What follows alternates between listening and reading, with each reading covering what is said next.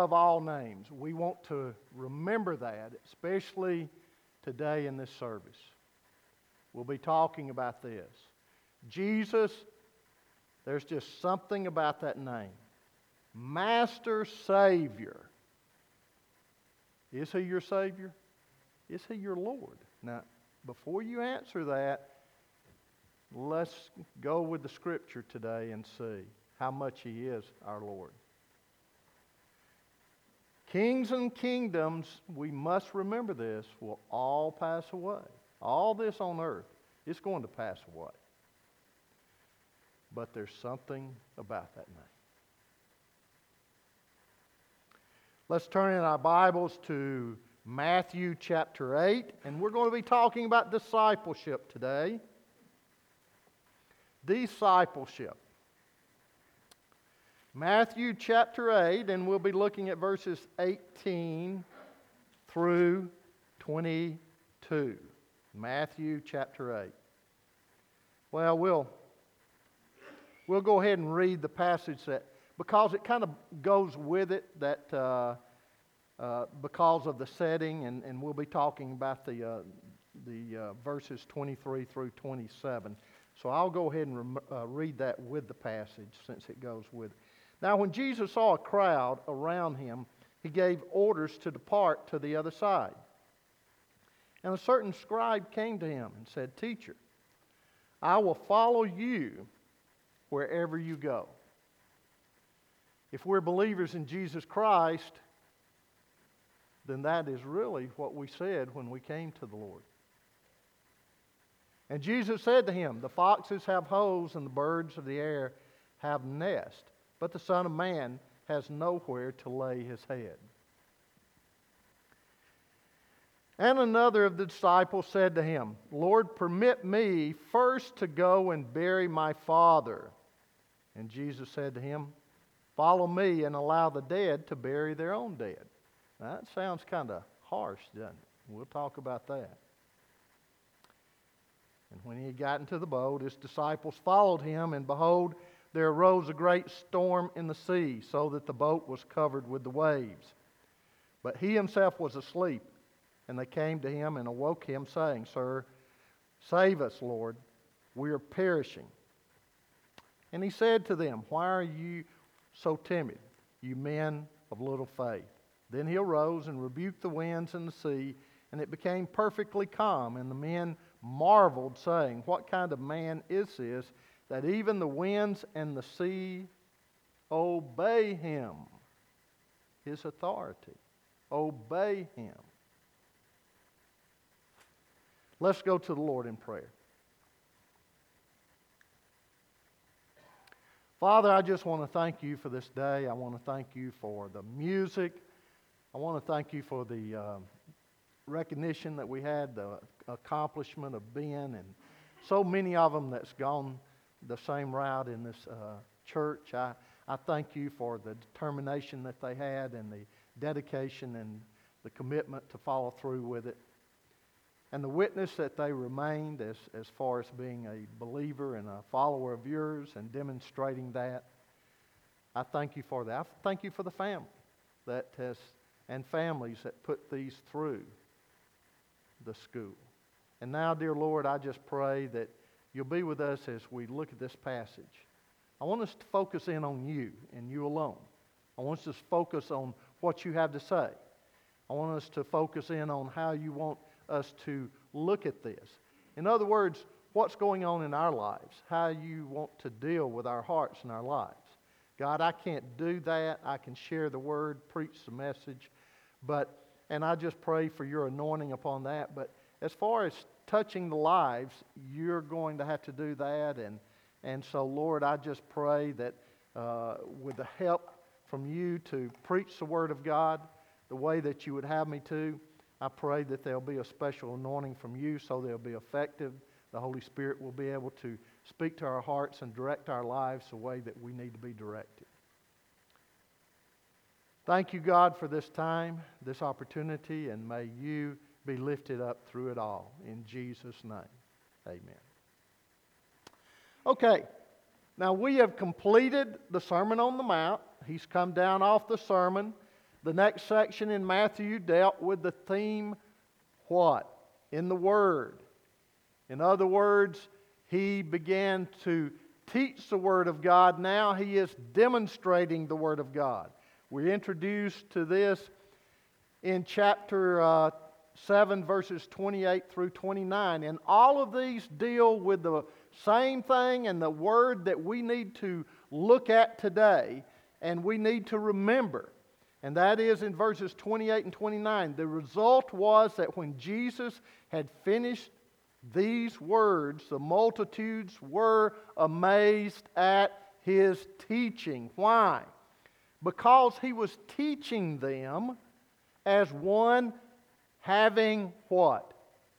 Authority, and not as the scribes. Now, the scribes had a certain authority designated to them because of their position to teach the word, but this was a unique, special, powerful authority, something different. And of course, it had to be something different because he was different. He was the Son of God.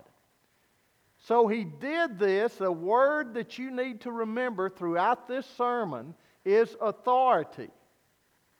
It's so very important. This is where the Sermon of the Mount, we've just finished it. Chapter 8, you begin with a series of miracles that are happening because of his authority. You have a leper who is healed, the servant of a centurion who was healed by him just speaking the word. Authority is the issue. That is made clear. And it'll fall over into the message that we look at next week when he stills the storm. So, it is made clear that Jesus has the unilateral authority to heal diseases, to teach the word like they've never heard it before, and to perform all kinds of miracles. When Jesus speaks, even diseases and demons obey his voice. The leper comes and Jesus heals him of his leprosy. The centurion comes and he approaches Jesus with a faith like Jesus says he's not seen yet. And he heals the servant from a distance. You see, in John 1 1, we're told, In the beginning was the Word, and the Word was with God, and the Word was God. He was in the beginning with God, and all things came into being by Him, and apart from Him, nothing came into being that has come into being. That is very important because that tells us that here we have the agent of creation. And by the Word, speaking it, creation came into existence. Authority that only comes from God. The authority is such that God says, Let there be light, and there was light. All he had to do was speak the word, and there was light. The separation of day or dry land and water happened by his word. We've got to understand that and believe it, people, or we're going to be defeated Christians. And I'm afraid that that's what's happening today. We understand in John 1 that the Son of the Father uh, is the Father's Word. In the beginning was the Word, and the Word was with God, and the Word was God. He is the instrument of the Father in creation. He spoke the Word with God, the Trinity, and the Word came about. In Matthew, or the world came about. In Matthew, Jesus speaks the Word, and the centurion servant is healed. He understood the pattern of authority because he was a man of authority. But this is unique. When he, the centurion, spoke, the soldiers under him obeyed, and the servants also did likewise. But he marveled at Jesus' authority. Jesus marveled at him as, a, as, as having the faith that he, he had, but Jesus, this centurion marveled at Jesus' authority. He knew that he could heal him even by speaking. He couldn't heal his servant, but Jesus could. It was a unique and wonderful and powerful authority. The issue is authority. So, the first thing that we need to look at is discipleship calls, listen very carefully, for God to be unconditionally first. Unconditionally first in our lives. Now, what does that mean? That means without any conditions. We don't put any conditions on God. Unconditionally. Doesn't matter what we want. Well, God, I'll follow you as we'll look at in a few moments. But let me bury the dead first. God, I'll do this. God, nope. Unconditionally first in our lives. But with that, for that to happen, for that to happen, we've got to understand the issue of authority. And by that I mean, it's not our authority. When we're running our families, it's the issue of authority, God's authority, not ours.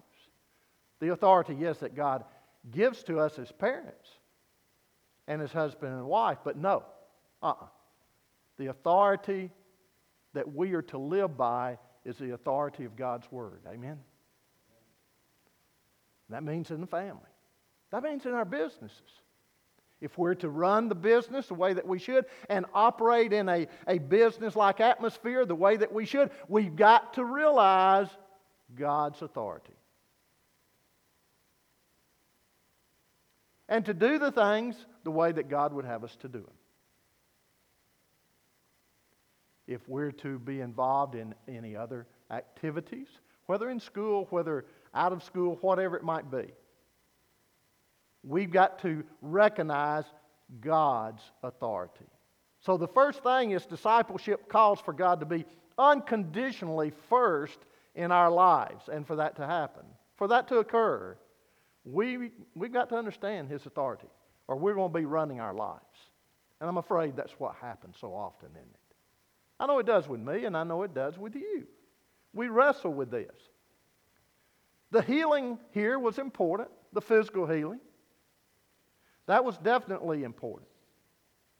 But the bigger issue here, the issue bigger than physical healing, is the issue of authority. The issue is when Jesus does speak the word, the one with leprosy was healed. The issue is when Jesus spoke the word, the centurion's servant was healed. The issue is when Jesus spoke the word, the demons flee. Authority is, first of all, we've got to know who Jesus is. He is to be Lord of our life, He is God the Son. Secondly, it is seen in His teaching. We need to understand the Word of God. And may I say that? When understanding the Word of God, it does not mean that we're to separate the Old Testament from the New Testament, but see how the New Testament, the Old Testament is fulfilled in the New Testament. You don't do away with half of your Bible because Jesus has come.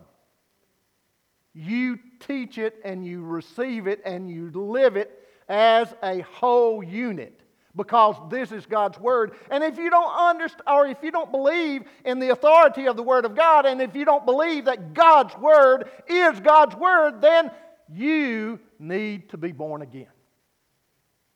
I'm sorry. You need to be born again. You can't just say a prayer and think that your prayer is saving you. Jesus is saving you in his fulfillment of the Redeemer that was to come from the Old Testament. Authority. There's different kinds of authority. There is the authority that comes from office. We know that. No better example than the office of presidency, right? When you are the president of the United States, what happens? You're invested with constitutional authority, right? Now, constitutional authority also comes with symbolic authority. By that I mean when president enters a room for a special gathering, what happens a lot of times? They'll play Hail to the Chief.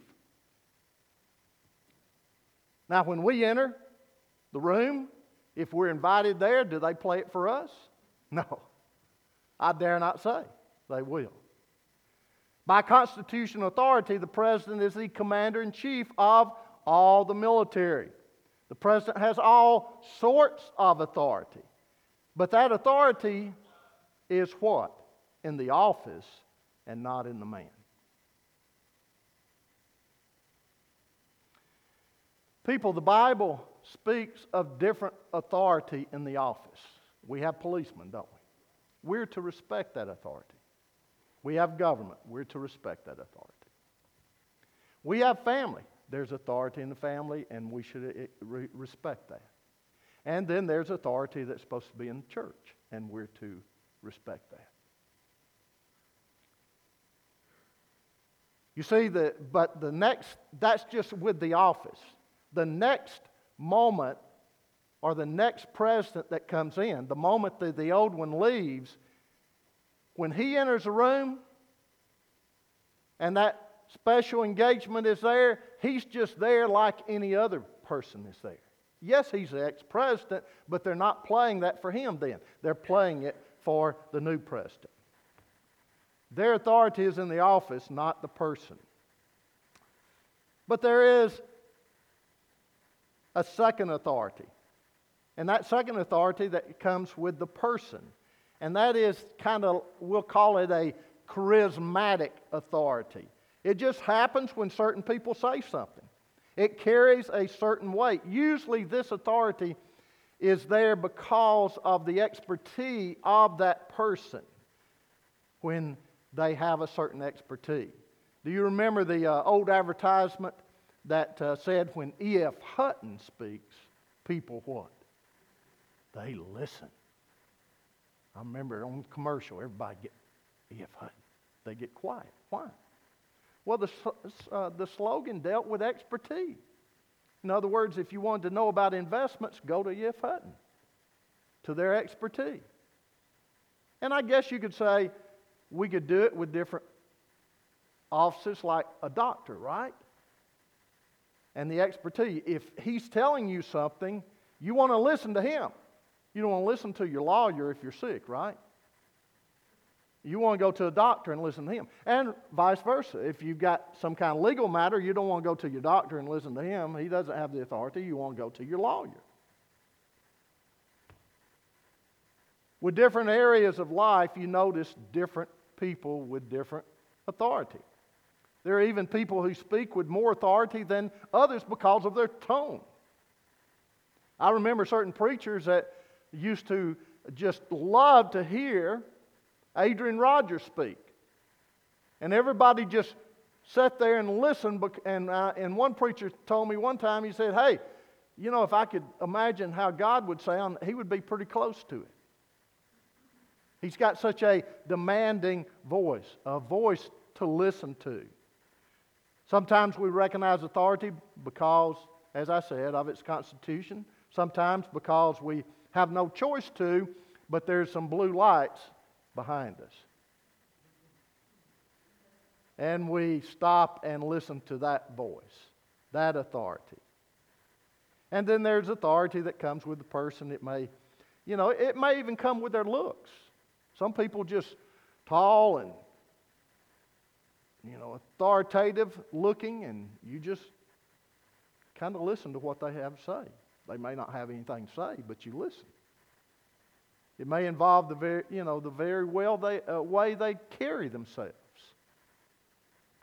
But when you think about God, what is the ultimate issue concerning authority? It has to do with the fact of the one living true God, the creator of all that there is, the Redeemer.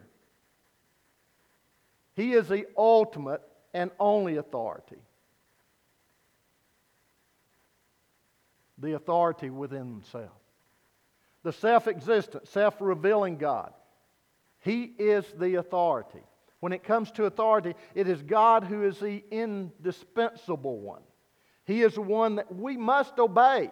Must obey. Going back to discipleship calls for God to be unconditionally first. But in understanding that, we must first understand authority. He is the one that we need to understand and how we are to obey and acknowledge Him. Since He is God and has spoken to us, and this is His Word. And people, that's why I said it's so important to understand that this is His Word. Then this Word comes to us with authority like no other book, right? Like no other text. It is a text that comes to us not only from men who wrote these words, but from the one God who inspired these words by way of the Holy Spirit so that they would write exactly what God wanted them to write. When Jesus came as the incarnate Word, speaking the words and the Sermon on the Mount, demonstrating his authority through the healings, he revealed to us that he had authority like no other. And this is a divine Logos speaking here. Of course, he speaks, it says, as one who has authority, not as the scribes. It is the authority of who he is, it is the authority of God. Jesus is here speaking and acting with God's authority alone. Now, what immediately follows in verses four, or follows verses 14 through 17 is a passage uh, that is often taken out of context and misunderstood. So we need to make a special effort to keep the passage in its context. This leads us to the next point, and that is for God to be unconditionally first, we need to begin by counting the cost of discipleship. Man, you need to do that. First of all, you need to know that He is the one who has the authority, the direction, the one who will be leading us, the one who should be controlling us. Second of all, we need to know that it brings with it a cost. He says, Now when Jesus saw a crowd around him, he gave orders to depart to the other side, and a certain scribe came and said to him, Teacher, I will follow you wherever you go. And Jesus said to him, The foxes have holes, the birds of the air have nests, but the Son of Man has nowhere to lay his head. And another disciple said to him, Lord, permit me first to go to bury my father. But Jesus said to him, Follow me, and allow the dead to bury their own dead. Remember that Jesus here is speaking to avoid misunderstanding. He doesn't want them to think that this is just something that is a miracle worker type of situation. He's not just going around with the fanfare and the hoopla and, and, and, and, you know, and all this excitement. He says there's much more involved in it than, than that. This is why here Jesus has given orders to his disciples to depart from the crowd to the other side because they were beginning to follow him in that way. This is why he had earlier told the uh, leper who uh, had, had been healed, he said, Go and, and be cleansed, but tell no one. Why? Because he knew that uh, he was gaining uh, you know, a lot of popularity through this healing, and people were coming, and he didn't want it to become a miracle worker type of situation. So when he gave these orders, a scribe, one who had the responsibility of making sure the scriptures were applied right, comes to Jesus and says, Teacher, I'll follow you wherever you go. And Jesus' response to him, it sounds a little strange. He says, The foxes have holes and the birds of the air have nests, but the Son of Man has nowhere to lay his head. I've felt that the last few days. And this sound, you know, this sounds good. Uh, don't get me wrong. I mean, he's coming to him with excitement. He's, he's caught up in the moment. And Jesus knows that he is. He knows our hearts, he knows exactly what's involved there. And so here was a scribe, a man of the word, listening to Jesus teach and uh, seeing Jesus perform miracles like he did. He had never seen anything like that. And he had been around the Pharisees and teaching, uh, you know, all his life. And he had never heard any scribe or Pharisee teach with that kind of authority. And the scribe had never seen people healed by that kind of authority. And it was like, it would be like you and I. We'd get caught up in the celebration of miracles and, and the, the, the powerful teaching. And we would have said, Jesus, wherever you're going, I'll follow you. How many in this service have ever experienced a moment, maybe similar to that, where you've gotten caught up in the Spirit? You've gotten caught up in the moment. I mean, God's dealt with you. It may have been years ago. God dealt with you in a special way. And you, for the first time since Jesus, wasn't just some historical figure. I mean, really, maybe you had made a profession of faith, but it, it wasn't some historical figure. It was, he wasn't some myth. It wasn't some legend. You knew that. You knew it for sure. For the first time, you sensed his presence in a unique and powerful way, in a way that you have never experienced him before. His power laid hold of, of, of your life in such a way that you said, Jesus, man, I love you. I love you with all my heart, and I'm ready to follow you. I'm ready to do whatever you want me to do. But what happened? Then your feet hit the ground. Reality set in. And maybe you didn't count the cost. And you said, What's wrong? Man, we need this. I need to recapture this moment. I need to recapture this music. I need to recapture this feeling in my life. We didn't count the cost.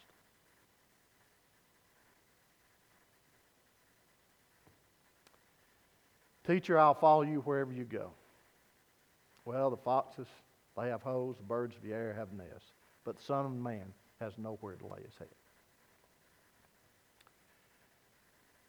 Does Jesus get all excited about this excited scribe?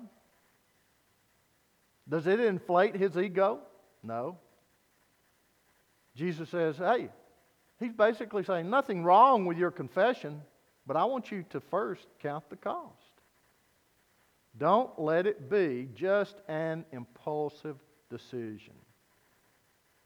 What Jesus is telling the disciples is, I want you to follow me when I make no promises at all. Are you willing to follow Jesus when he makes no promises at all? What do you mean by that, Mike? Are you willing to follow Jesus when he doesn't make a promise that he's going to give you a better paying job?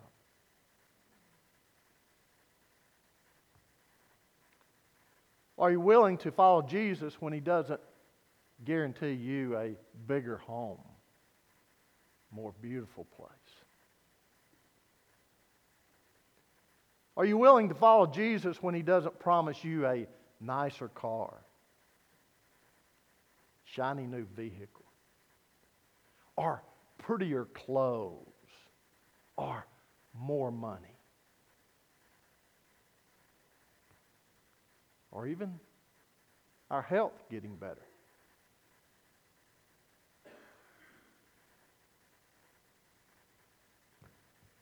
Are you willing to follow Jesus when he's made no promises in any of those areas? The, the Lord wants an unconditional commitment, which, which means that you'll have to become uncomfortable at times.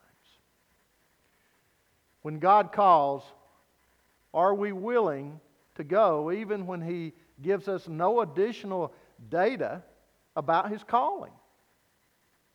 God wants us to follow because of who He is. God wants a priority, the position of a life. I, I've heard preachers, and, and don't get me wrong, I'm glad that some stay uh, in their location.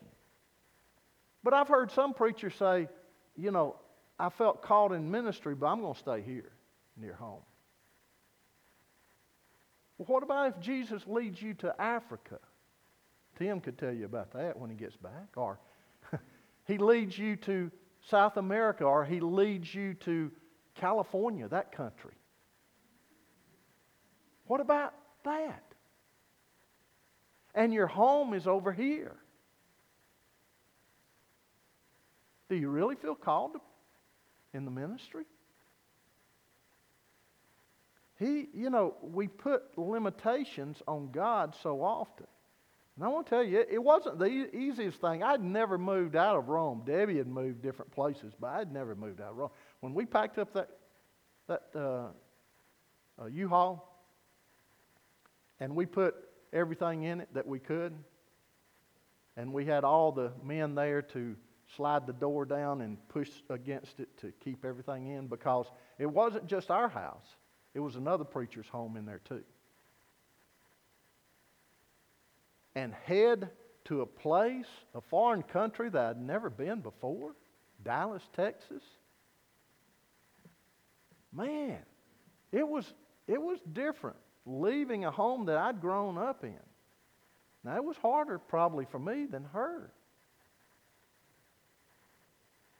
Because my roots were down deep. But was I willing? Had God really called me? Was I going? Rip can talk can tell you some about that as he's traveled not only in this country but all over. Are we willing? The Lord wants an unconditional commitment, which means that you will become uncomfortable at times.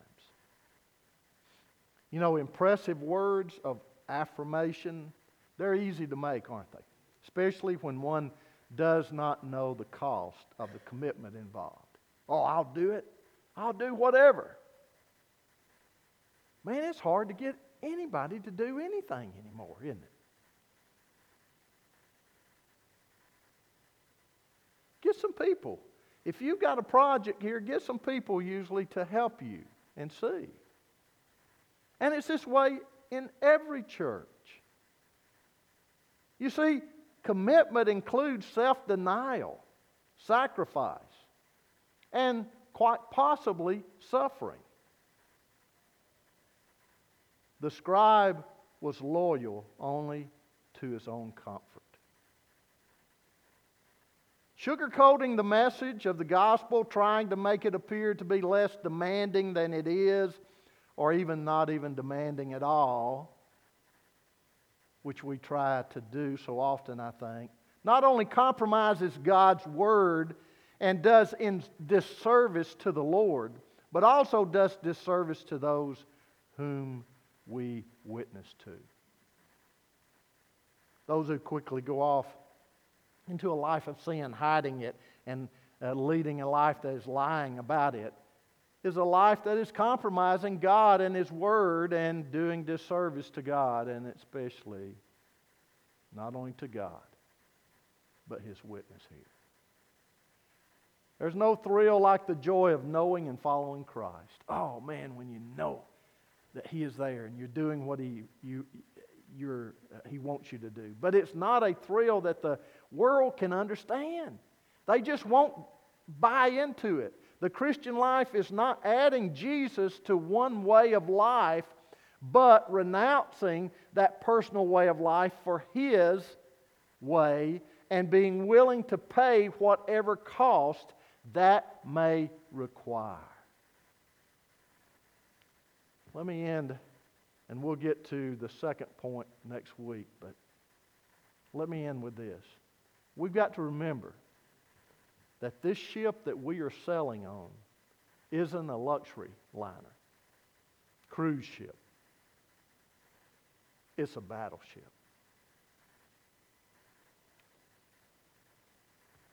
And Satan doesn't want you to count the cost. What is Christianity costing you today? Is your Christianity costing you anything? You see, if our Christianity is painless all the time and costless, listen very carefully. If our Christianity is mostly and has been, maybe all the time, painless and costless. And by that, I mean getting out of our comfort zone and doing things for the Lord. Doesn't mean sacrificing our life. Then, if it's always been that way, then it may be counterfeit.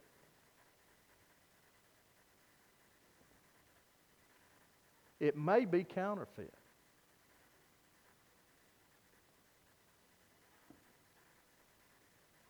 What is it with you today? Let's go to the Lord in prayer.